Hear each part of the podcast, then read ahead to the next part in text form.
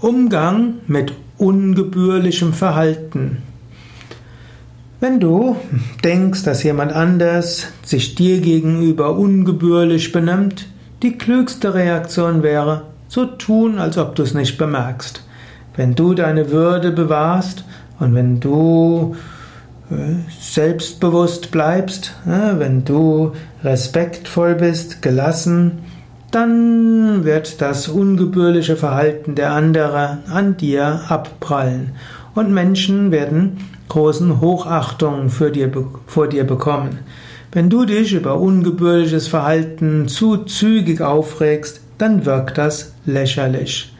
Meistens ist es am klügsten, du übergehst es und bewahrst deine Würde.